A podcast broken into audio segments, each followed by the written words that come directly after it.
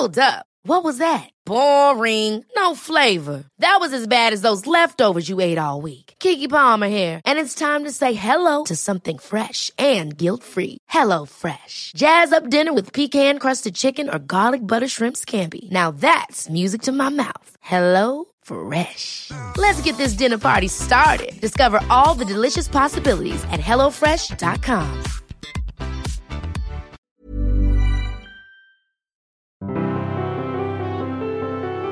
Welcome to The Broad Experience, the show about women, the workplace, and success. I'm Ashley Milne-Tyte. This time, we look at two influential women Sheryl Sandberg.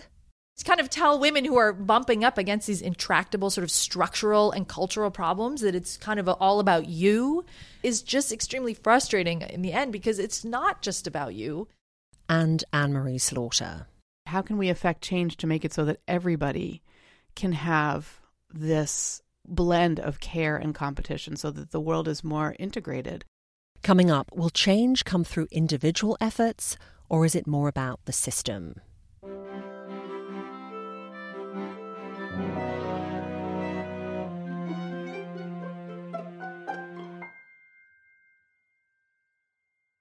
Back in July, I released a show called Selling Empowerment. It was all about the cult of the Women's Conference. We asked whether these conferences really had any positive effect for women long term, or if they were just about having a bit of fun on the day. During my interviews for that show, two women's names kept coming up Sheryl Sandberg and Anne Marie Slaughter. You're probably familiar with them. Sandberg, of course, became famous, or more famous than she was at Facebook, after publishing her book Lean In in 2013. It's a call to arms for women to push themselves forward at work. Anne Marie Slaughter is a former US State Department official who wrote an article for The Atlantic several years ago called Why Women Still Can't Have It All. Last year, she published a book that grew out of that article. It's called Unfinished Business Women, Men, Work, Family. It's hard to exist in this world of women and work without hearing these women's names bandied about all the time. And Sandberg, in particular, evokes strong feelings, even among people who haven't read her book. Many women resent a woman of Sandberg's background and wealth apparently telling them how to tackle their work lives. What I got from Lean In was take some of it, leave the rest. So for me, it was a bit annoying that Sandberg seemed to be talking only to women who had partners who could help them out. She seemed to assume every grown woman had one.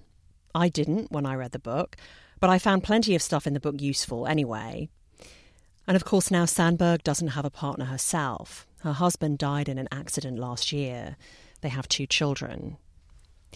I asked you to tell me how you felt about Sandberg and Slaughter and their messages, and I discussed it with business journalist Sheelah Kolhatkar when we spoke for the show on women's conferences. Well, I think both Sheryl Sandberg and Anne Marie Slaughter are really important, and I admire them personally, what they've accomplished, and you know, sort of what they've done in terms of making this issue It's a big conversation. part of the conversation. That's it. And we needed that. And so I'm thankful to both of them for that. I think they also, on some level, represent these two ways of approaching this problem of the women's lack of progress in different parts of, you know, sort of the modern world. And Sheryl was really preaching individualism, self improvement. I'm going to work on myself. I'm going to, that whole idea of leaning in. I mean, she was not suggesting the whole office lean in. She wants you personally to lean in harder and uh, do what you need to do and not leave before you leave and, and, and just take the big job and push, push, push. And I think those are important points, but those are not going to solve the problem. And I think that, yes, she's obviously immensely wealthy and uh, I'm sure she's a billionaire many times over because of Facebook. You know, just kind of tell women who are bumping up against these intractable sort of structural and cultural problems that it's kind of all about you and you through personal you know behavior change and self-improvement can kind of plow your way through is just extremely frustrating in the end because it's not just about you it is about a whole bunch of other things that actually have nothing to do with you And Sandberg didn't address those the limits of your particular workplace or your particular bosses, and the system as a whole, which, after all, was designed by men for men. And I think this is quite interesting because here's my theory. The older you are, the more okay you are with making some personal tweaks. And maybe that's because you've just been in that system so long that you, you kind of take it for granted. The younger you are, the more it rankles this idea of fitting in with an existing male dominated structure. I heard from one of my listeners on this, Aisha Williams. She's in Chicago. I strongly believe that institutions need to change, and it really really rubs me the wrong way when, you know, if I'm listening to a, show or a, a, reading a blog or something, and there's any suggestion that, you know, women should just suck it up and maybe change their way of dressing or their way of being because men won't take them seriously, that that's just a real problem for me. I just don't understand how anything is going to change if we have to continue forcing ourselves into a male world instead of the world changing to accept women and their habits and their behaviors. I hear her, but I also think at least some of the advice in Lean In is worth a try if it's going to get you more money or something else you want. I asked Claudia Chan about Sandberg's message too. She was my other guest in that show on women's conferences. She's a long-time entrepreneur. I see Sheryl, you know, even in reading Lean In, obviously she has a very traditional, like Harvard, right, to um, State Department, I believe, to Google, to Facebook. And so she's had this very traditional corporate upbringing. And so her story, in many ways, probably will resonate with more corporate women. But to me, sheryl did not have to do the book. She did not have to do any of it. She was rich enough. She already had enough, you know, enough recognition and fame. And so I believe that it was really generous of her to share that story. And really, she's young, she's beautiful, she, you know, ran runs the coolest company, one of the coolest companies in the world, and so she has she had the microphone to attract all that media attention, right? And she really did, in many ways, resuscitate this modern conversation around feminism or the conversation around modern feminism.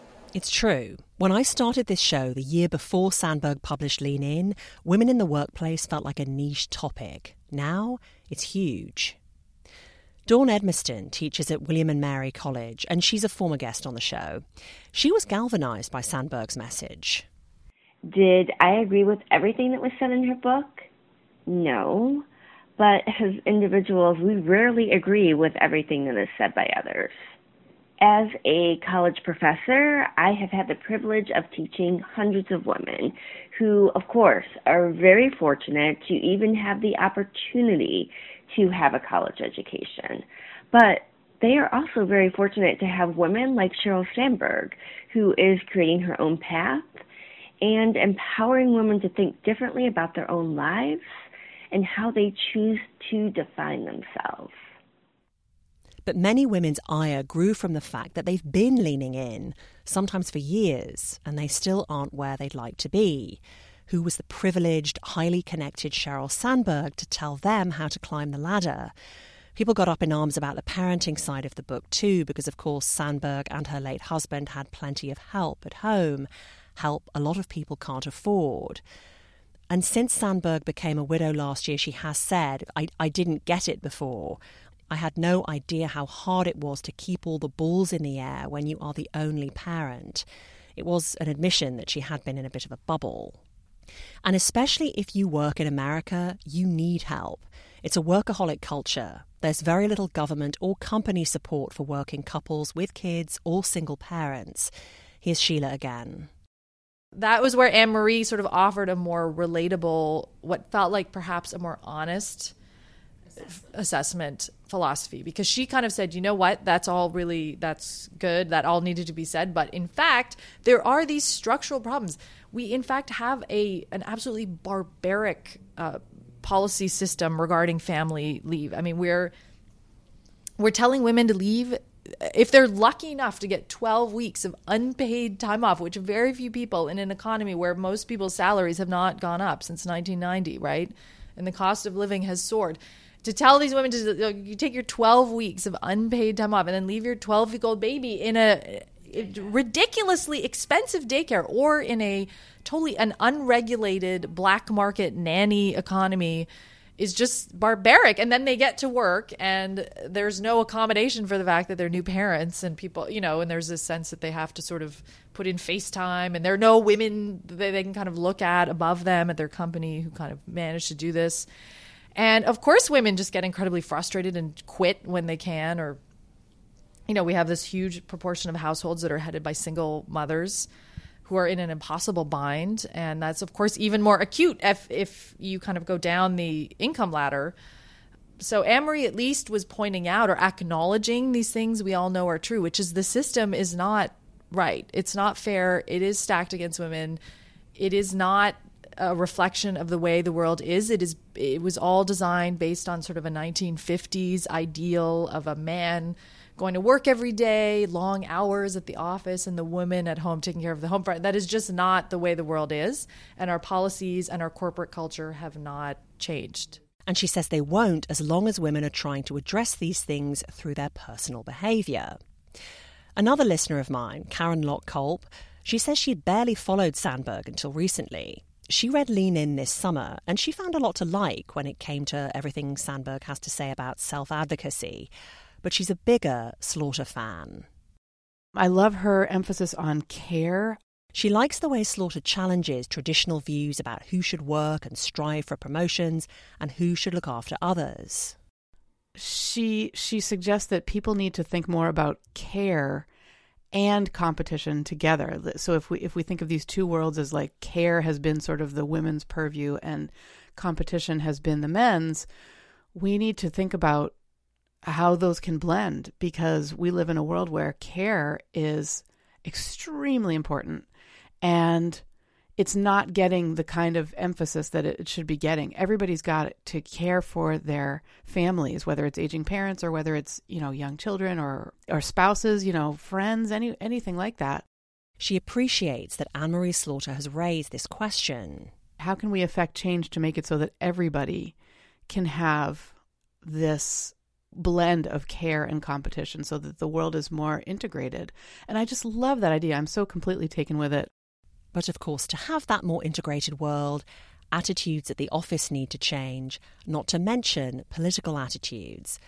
Sheelah Kolhatkar says Slaughter could have done more in her book to tackle exactly how that change might come to pass. I would have liked to see her go farther in terms of practical advice and suggestions. And the fact that she didn't, I think, reflects the, the, the fact that it's actually really difficult to address.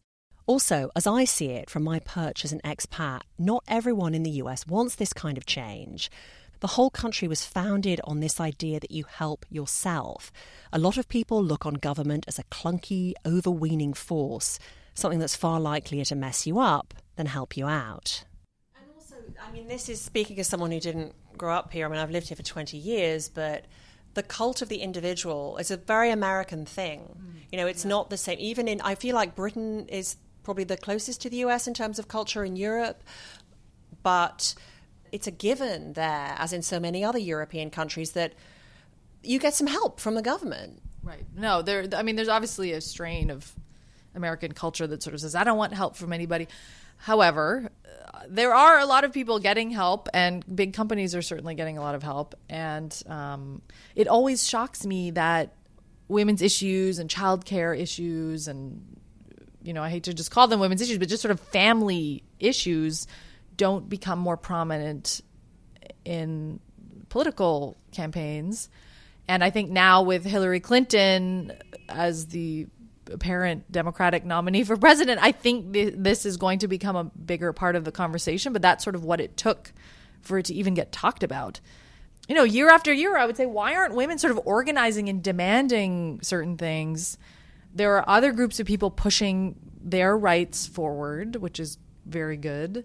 Why are women not doing that too? Why are they not saying, no, we refuse to live with this situation anymore? And in fact, there are many men who feel the same way that I, I've done a lot of reporting here at Business Week about working men and they also want to have family lives and particularly younger men who are growing up coming up you know into these companies now they they do not want the old system where they work till 8 p.m. and don't ever see their children and they they most of them do not want that.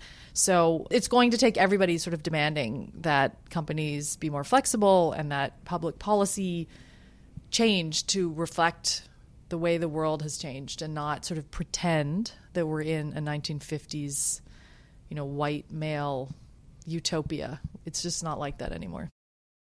Sheelah Kolhatkar. She's now at The New Yorker. I'm particularly interested in what you think if you don't live in the US. Do you think the status quo here is crazy? Or does it also feel hard to have a sane existence as an ambitious female where you are, even if public policy is on your side? As usual, you can comment on the website or on the show's Facebook page, or you can email me. I'd love to hear from you.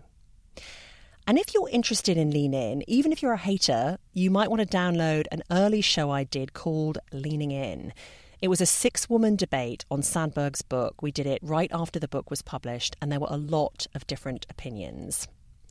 Thanks to all those of you who have donated to this one woman show, you are helping to keep it going.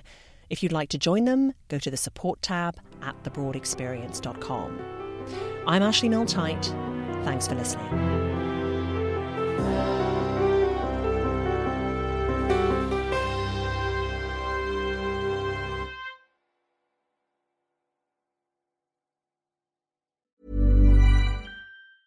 Ever catch yourself eating the same flavorless dinner three days in a row? Dreaming of something better? Well, HelloFresh is your guilt-free dream come true, baby. It's me, Keke Palmer. Let's wake up those taste buds with hot, juicy pecan-crusted chicken or garlic butter shrimp scampi. Mm. Hello Fresh. Stop dreaming of all the delicious possibilities and dig in at HelloFresh.com. Let's get this dinner party started.